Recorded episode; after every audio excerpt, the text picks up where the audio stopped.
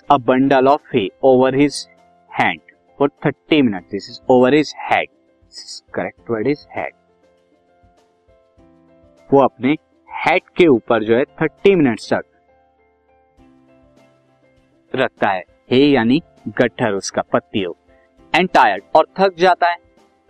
Has he done some work or not क्या उसने कोई काम किया या नहीं किया? आपको जस्टिफाई भी करना है आंसर स्टूडेंट इस केस में the person does not person ने कोई काम नहीं किया। भले ही वो थक गया हो बट उसका काम नहीं होगा। साइंटिफिकली से काम नहीं कहा जाएगा। क्यों नहीं कहा जाएगा student it is because no displacement takes in the direction of applied force क्योंकि अप्लाइड फोर्स तो वो ऊपर, यहाँ पर ग्रेविटी की वजह से नीचे लग रही है बट कोई डिस्प्लेसमेंट नीचे की तरफ़ नहीं हो रहा। तो इसीलिए यहाँ पर फोर्स क्या है? कोई भी मोशन जो है, वो प्रोड्यूस नहीं कर रही। तो यहाँ पे वर्क डन क्या होगा? ज़ीरो हो जाएगा।